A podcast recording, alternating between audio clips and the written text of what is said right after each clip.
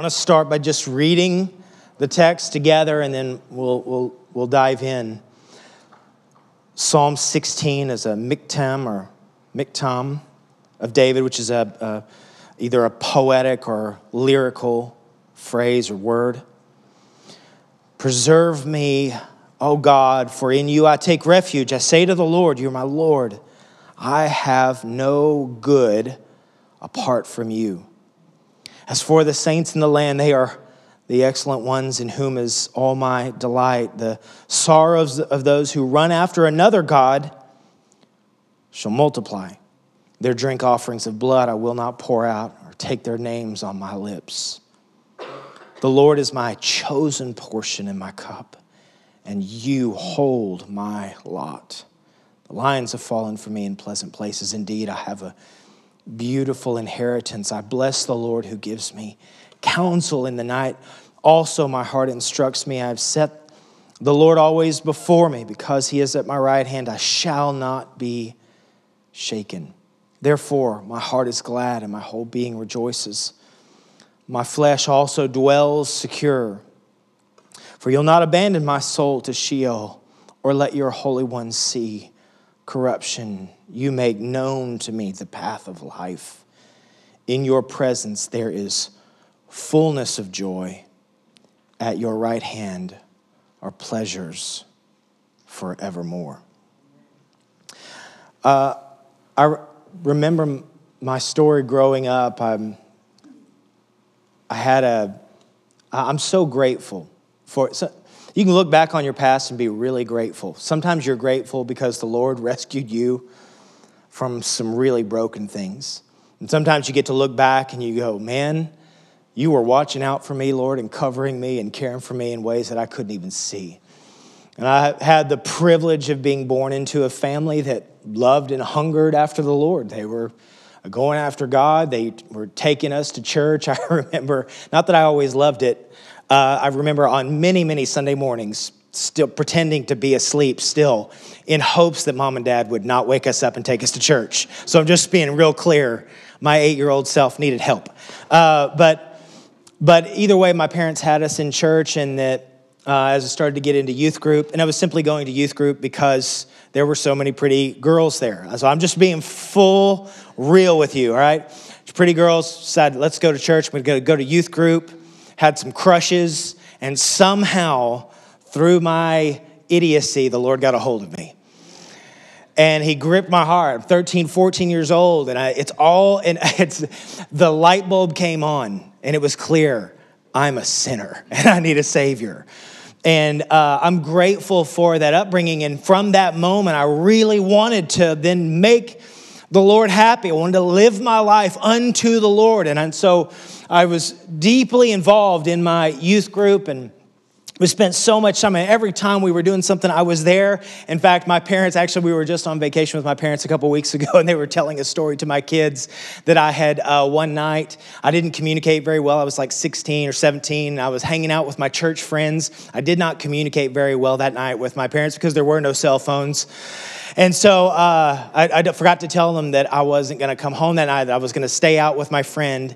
And I didn't call them and tell them that I was, because there was some confusion about the plans. And so when I didn't come home late and I didn't show up, my parents were after they were glad that I was alive, then they were angry, wanted to destroy my life. So they said, listen, we were about to go to summer camp.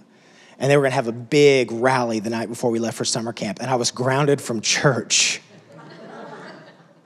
All right, that's my life. Grounded from church. I didn't get to go to the rally before because I had not communicated with my parents very well. This is the life that, by the grace of God, that I had. It's fun. It's amazing. But something was off in that time. Because I was so dedicated to living for the Lord and giving my life to him and walking with him. But something was in me that said, listen, my life, I've got to do great things for God. I want to do great things for God. And I think that The heart was okay and the idea was there, but there's a problem with that thought because we're not being invited by God to do great things for him. We're being asked of the Lord to do things for a great God. And those are two dramatically, radically different things. You can throw that up on the screen. We're not being asked by the Lord to do great things for God. We're actually just being asked to come do things with and for a great God. And where you put great says everything about your life, because what happens is when you're trying to do great things for God, all of a sudden what you find, you looking through the lens of performance. Because when you want to do great things for God, then life is all about me. What am I doing? What am I accomplishing? How well am I doing? Am I doing well as a husband? Am I doing well as a father? Am I doing all the right things? Am I a good preacher? Am I a good pastor? Am I doing all the great things? And making sure that all those things stack up and level up in my life.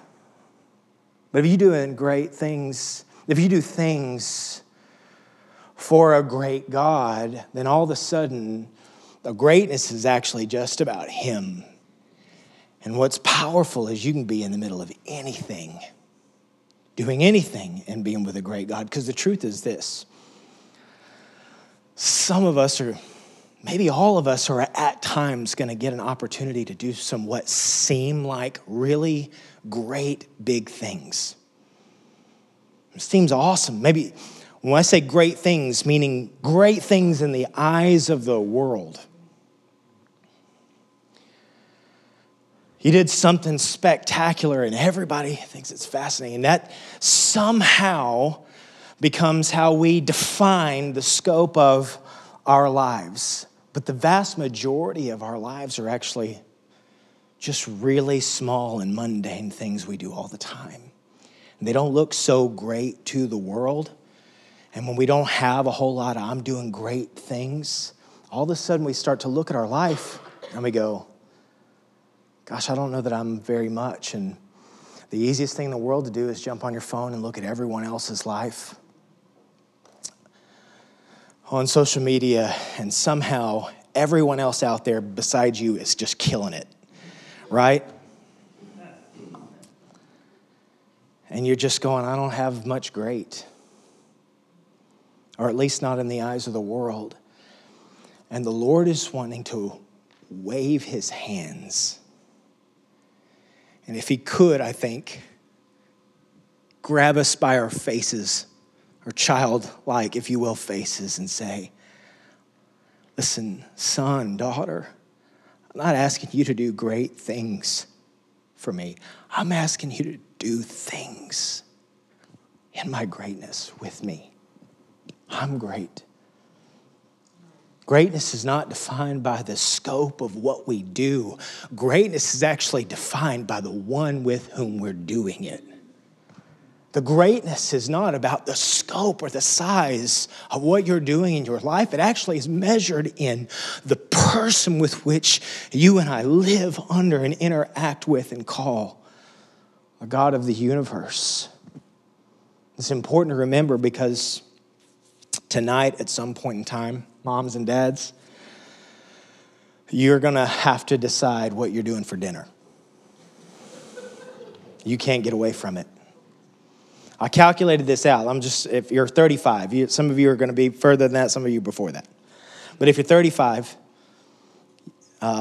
you've spent 17 years of your life outside of your parents' house, which means roughly you've had 6,200 decisions of what you're going to do for dinner. And it just is a beatdown, let's just be honest. And so you're gonna come to Sunday night dinner and you're gonna have to decide, am I gonna make something? Or maybe we just need to reheat the casserole, right? And all of a sudden, nothing, life just for a moment doesn't seem that great.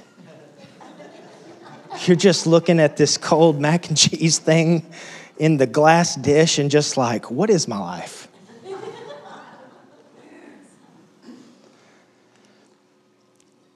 And here's what's amazing.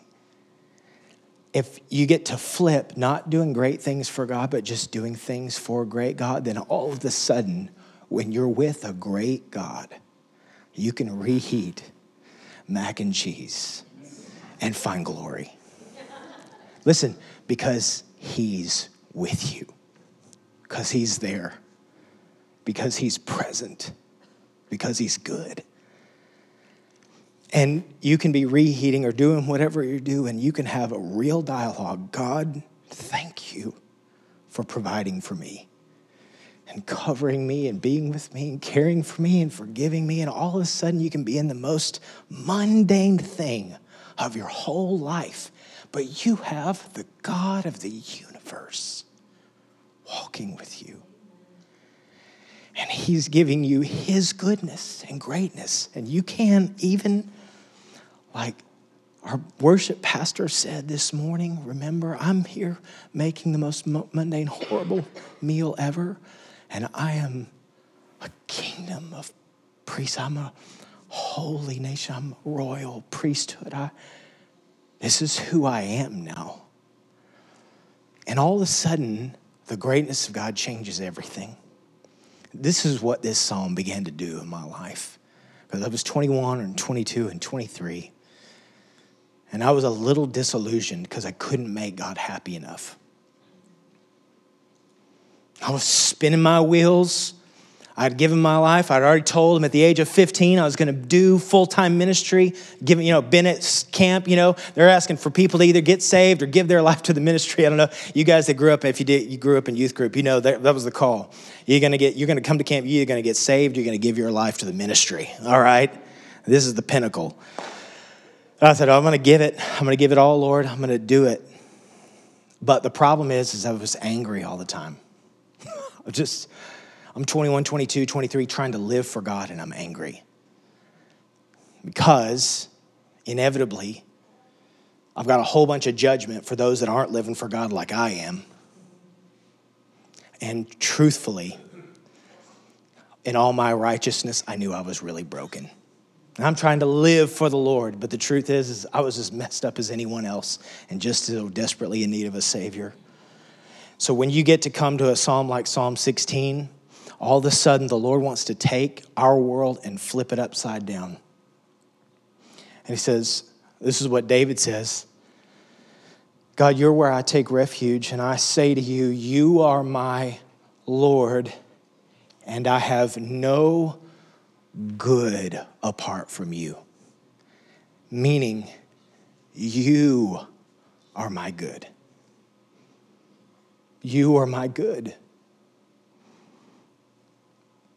That was the revolution, beginning of the revolution for me in those formative years. Something began to change for me when I began to see God as he's the answer. He's not just trying to get me to a place where I've accomplished the great things for him, because it's not my record and it's not my righteousness and it's not about my ministry. None of those things will satisfy this longing in the heart for greatness. He's my good. And so the temptation is always there to try to do great things. And here's what happens is when you try to do things for the Lord or live in a way where you can show up and say, God, I did my job or I did my part. And when it's about you, you inevitably end up living like an imposter. You could ask my wife. We've been married. She knows me, 18 years. She can tell when I'm trying to act like I've got it all together. She can just wave the flag, sweetheart. Because I like to act like a good husband and a good father and a good pastor. But let me tell you, if those are the merits by which I get to measure my life, I've infinitely fallen short in all of those things. But if God is my good, if he's my good, not my record, not my ministry, not my righteousness, but if he is my good, then all of a sudden, all of the imposter garbage gets to melt away. And what is left is a real authentic, meaningful, powerful, life-giving relationship with the one who can cover me in righteousness. He gives me his record. He gives me his goodness. He gives me his glory. And I get to walk.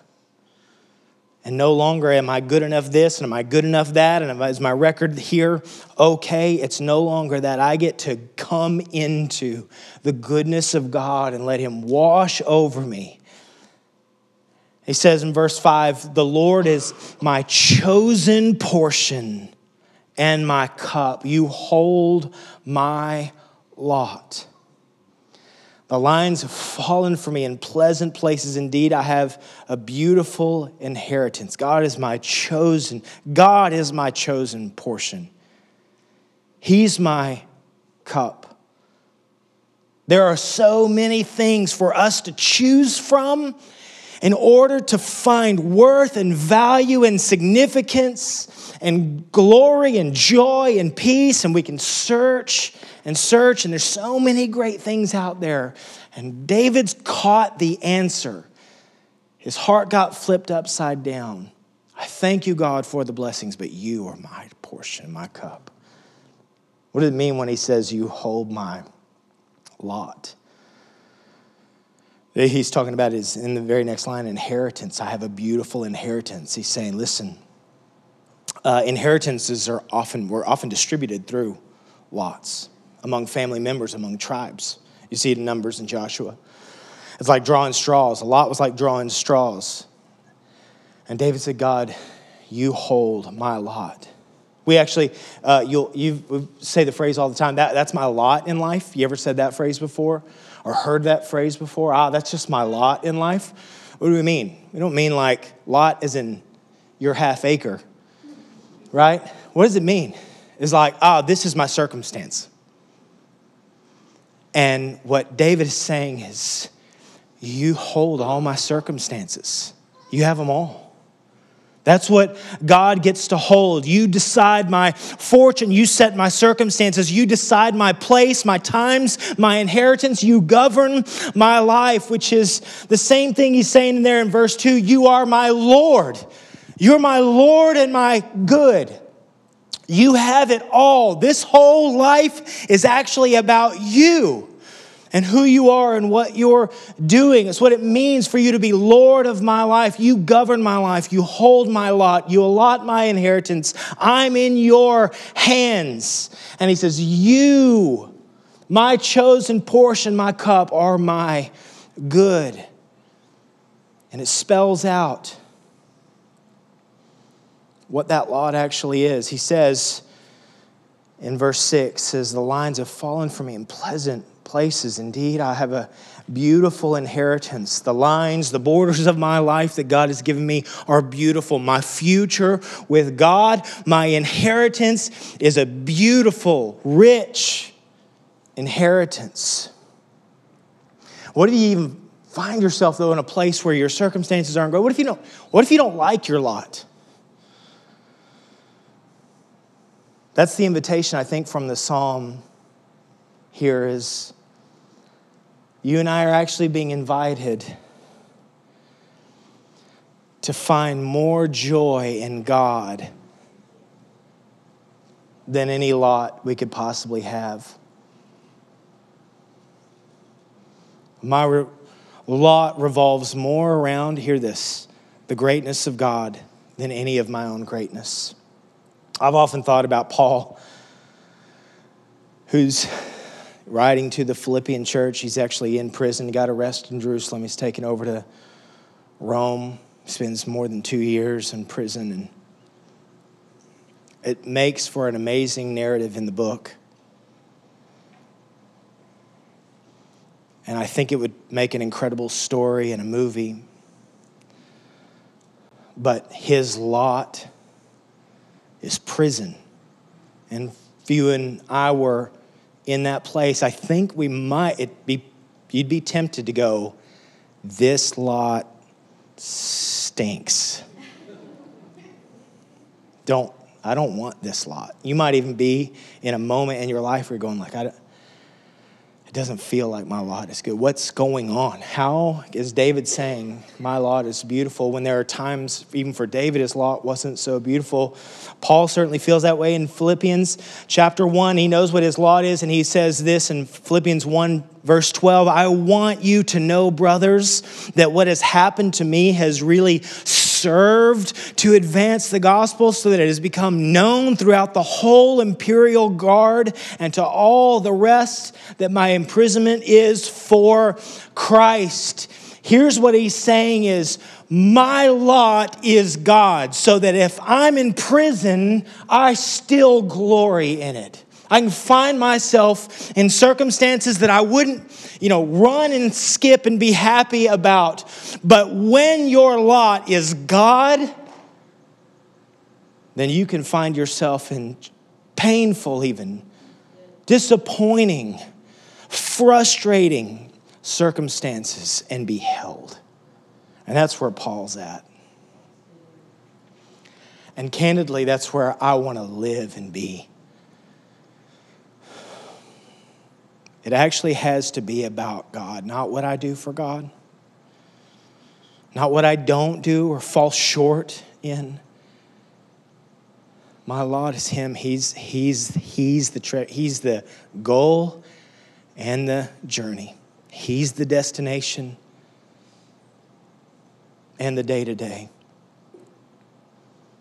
There is a cost. Hear this. There is a cost to following the Lord.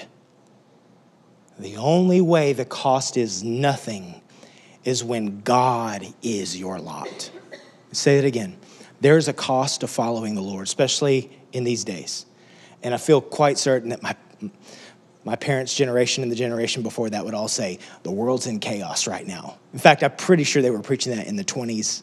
And I'm pretty sure they've been preaching. It's been being preached for 2,000 years. The world's in chaos. There is a cost to following the Lord and doing things His way and trusting His ideas for our lives. But the cost becomes nothing when He is the treasure, when He's your lot, when He's your lot. And I think that's the main thing he's trying to say in these verses. That's what you get from verse 2. You're my Lord and you're my good.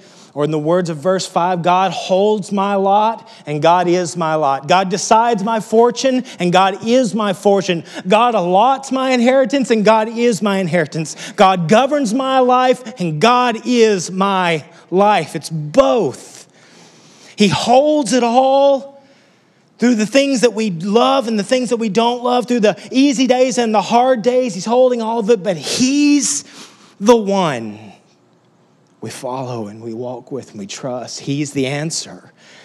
And any other kind of Christianity, candidly, is a bunch of rules and regulations that will never satisfy. You know why people might be leaving the church in droves is they're looking at it going like, listen, I don't need another set of rules. What they're looking for is this. God is my lot. He's my inheritance. He's my fortune. He's my life. It's not what I can produce. This life is about God. He's the treasure. It doesn't mean there aren't other treasures in this life. Beautiful ones, great ones. We've got wives and husbands and kids and families and friends and all of the beautiful things that we get from the Lord. They're great. It all just pales in comparison to the greatness of God. Verse 7, I bless the Lord who gives me counsel. In the night my heart also instructs me. I've set the Lord always before me because He is at my right hand. I shall not be shaken. Why? Why shaken? Because from time to time, life, the things that are good, the blessings of the Lord, they get shaken. Things that are taken or things that are removed or the question will be, well, is our good in the things or is our good God Himself? I was reading an interview with an author, significant voice in the biblical counseling world. His name is Larry Crabb, great pastor, preacher, counselor. And he had this astounding confession, and it was like one that'll kind of tug at your heart. It was in this interview, and he was talking about how his brother just the year before had died in a tragic plane crash. And his heart was broken. But he wasn't afraid to admit what I think is something every one of us ought to have an opportunity to, at least the question, be confronted with. And he said in this real and raw moment, he said, when I was at that time and I was trying to make sense of what happened, he said, I was cried out to God. And he said, I know, God, you are all I have, but I don't know you well enough for you to be all that I need. I'll say it again. I know, God, you are all I have, but I don't know you well enough for you to be all that I need. And I just appreciate so much the authenticity. And I think the Lord loved and treasured Larry coming that way with that kind of realness to the Lord and just being able to say, listen, the measure of our satisfaction is the degree to which we can both trust and rejoice when things are shaken and all we have left is God. That's what I think Larry's trying to say. That's what I think David's trying to say. That's what I think you and I are being invited to believe in our own heart. Do I know him well enough? Do I know the God of the universe well enough that he is all I need? I would confess, I think there are days that's not always true of me. I want to know the Lord more. I want to know the Lord more. I want to know him deeper. I want to know him truly. I don't want there to be anything false in my understanding of him. It's what the Lord turned my heart upside down in those formative years with. His goodness is the treasure. He's the treasure. And I think that's the invitation for every one of us is, do you know him so well that he's all you need? That's the invitation. I don't think there's anyone out there, not Larry Crabb or David, or certainly not this pastor, that's not saying there are so many great and beautiful things to enjoy and great pleasures to experience in this life that God gives. And all good thing, but the scripture says every good and perfect gift comes from the Father of lights. Any good thing you and I get to experience is all from him. We don't have to acknowledge, we don't have to pretend like those things aren't out there and that we can't enjoy those things. But I just want my heart. I'm asking God to help me know him in such a way that he's all I need. Psalm 16:9, therefore my heart is glad. Therefore my heart is glad. If you are with me when all the things are shaken and I'm still alive, I'm still here, then therefore my heart is glad and my whole being rejoices. My flesh also dwells secure. Which all those things are so meaningful. My heart is glad, right? That's why we hang with our best buds and get together and have dinners together, right? To have moments of gladness. We want gladness. It's good. That's a good thing, right? My whole being rejoices. That's why you go to football games and Taylor Swift concerts or whatever, right? So you're just like you're singing and you're lifting your hands and you're shouting and you want your whole being wrapped up in something. Come on. We're made in God's image. We're supposed to be this way. You're supposed to. My flesh is secure. That's why we have friends and spouses and family. We hold on. We want to be held and held on to.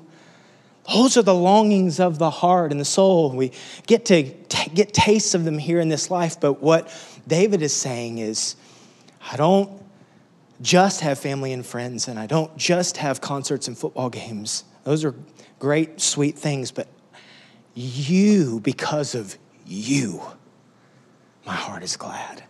Because of you, My heart is secure. Because of you, my whole being rejoices. Pray to God we become a church where you can't be in here without lifting your hands. It's not a litmus test for godliness. I just want our whole being to somehow be enraptured with him.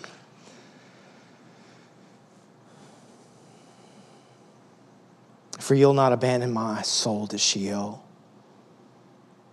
nor let your Holy One see corruption. You make known to me the path of life. In your presence there is fullness of joy, and at your right hand are pleasures forevermore. That's the defining text, defining scripture, the defining way to begin to ask the question about this relationship that we have. In your presence is the fullness of joy, and at your right hand are pleasures forevermore. Sometimes the pleasures come from your hand, many blessings, we rejoice, but God, you are the one who holds it all. You're the answer to the cry of my heart. And until I see you as the goal, until I see you and being with you as the journey, I'll keep finding myself often shaken by the ups and downs of the circumstances of life. And the Lord's inviting every one of us into a relationship where we are shaken proof because he is all we need. And I'm grateful for the testimonies of men like David and the testimonies of men and women like Larry Crabb and others who have gone before us to say, there really is a life in God, where you get fullness no matter what. And the guarantee for everyone who calls on the name of the Lord is you will have forever the fullness that comes from his presence and pleasures forevermore. And that's where we're headed. Hear this. There's coming a day where you and I are going to see him face to face. It will be the greatest pleasure you could ever possibly imagine. I know the general conventional wisdom is we get to heaven, we sit on clouds with harps. And you're just going like, listen, I can, you hear the old song, when we've been there 10,000 years, bright shining at the sun, we'll keep singing. And you're going like, I can't get through 30 minutes. On a Sunday morning, going 10,000 years of singing. Man, I don't know, God. And I thank God for that hymn. But listen to me. You and I have not begun to understand what the fullness of his presence and pleasures forevermore actually means. We are headed there, church. But it's not just in the one day out there. The invitation is for us to begin to taste it in the here and now. And so the question is actually only, will you today, in a fresh way, open your heart up to the fullness of his presence and pleasures forevermore? And say, God, there are some things that I care about. I care about my job. I care about my family. I care about my kids. I care about community. I care about church. I care about lost people. I care about all those things. And all those things are great. You have so many things you want to do and accomplish in all of those arenas. But first and foremost, you hold my lot, and you are my lot, and you are my good. You hold my good. You are my treasure. And from that place, we can do all the things. God's got more for you to do and accomplish in your life than you could possibly imagine. But it's not going to come from you doing great things for God.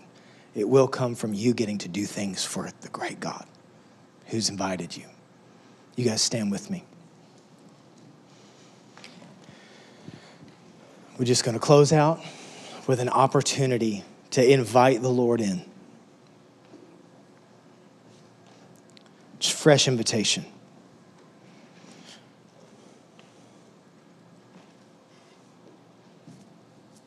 Lord, we want to come to you right now. We finished this last couple of minutes. I'm just going to ask you to just allow everything else just for a moment to melt away. And if it's helpful, would you just close your eyes? And if it's helpful for you, you don't have to do this, but as you position yourself to receive from the Lord, maybe hold your hands out.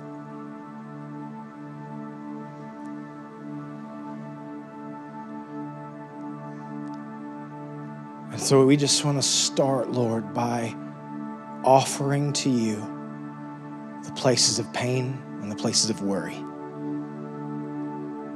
The places where maybe we don't trust you.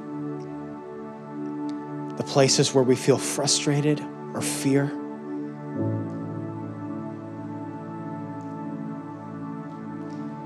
The circumstances or the lot that we have that we don't fully understand. Would you just offer it as an act of worship to the God of the universe right now? Here's what I don't understand. Here's what I don't see, but I'm giving it to you. Offer it to him right now in your own heart of hearts.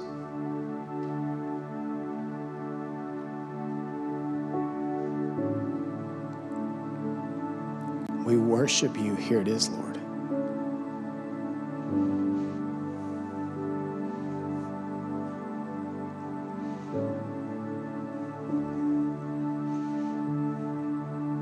Some of you feel lonely. You feel alone, and you need to tell the Lord.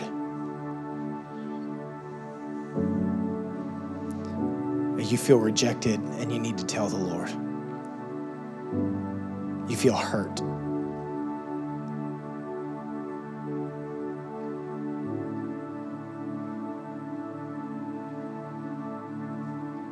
And I have a sense that maybe there's some that are just carrying some real disappointment.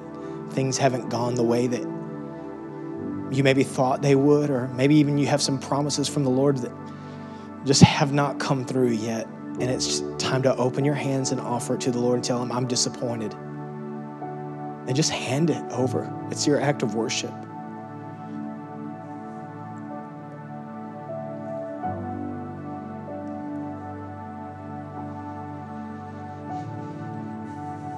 Some of you feel overwhelmed. You've got so much going on. And it's time to open up your hands and offer it to the Lord.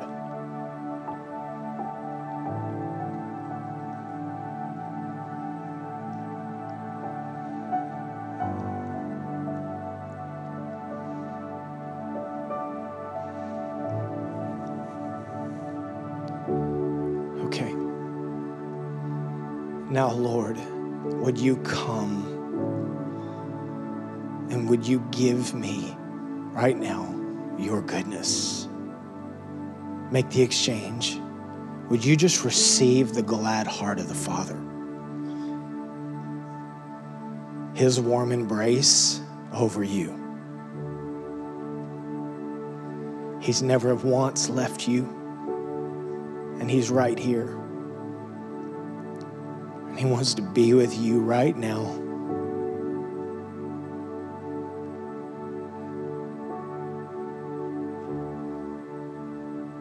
Tonight, when you're making dinner, he wants to be there with you. Would you invite him? Be with me right now.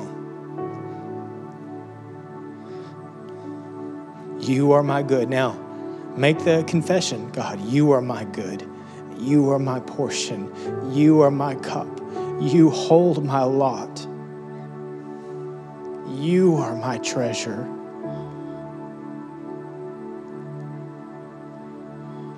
Help me to trust you today in a fresh way, like I never have before.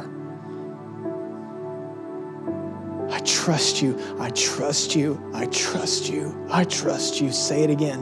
I trust you, God. You are my good.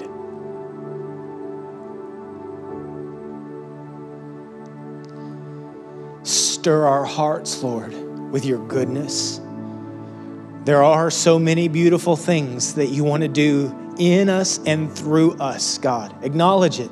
The Lord has beautiful things He wants to do in you and beautiful things that He wants to do through you. But we aren't budging until you are a treasure. We're not doing it in our own flesh. We're not doing it in our own righteousness. We're not stepping out to accomplish anything apart from you and your presence. In your presence is the fullness of joy. And at your right hand are pleasures forevermore. You are the treasure. So I ask God that all of our doing, all the things that we're meant to accomplish, all the ways that we're meant to bless others and care for people and pour out our lives, it all come from the overflow of your goodness. The overflow. I want overflow. Ask Him for overflow, God. Every ounce of our need is in you. So show us what it means to walk with you. In the mundane, in the small things, you're there. We trust you. We'll have a few of our prayer partners available just to pray with you. If the Lord's doing something fresh in you, come pray. We want to be a praying church.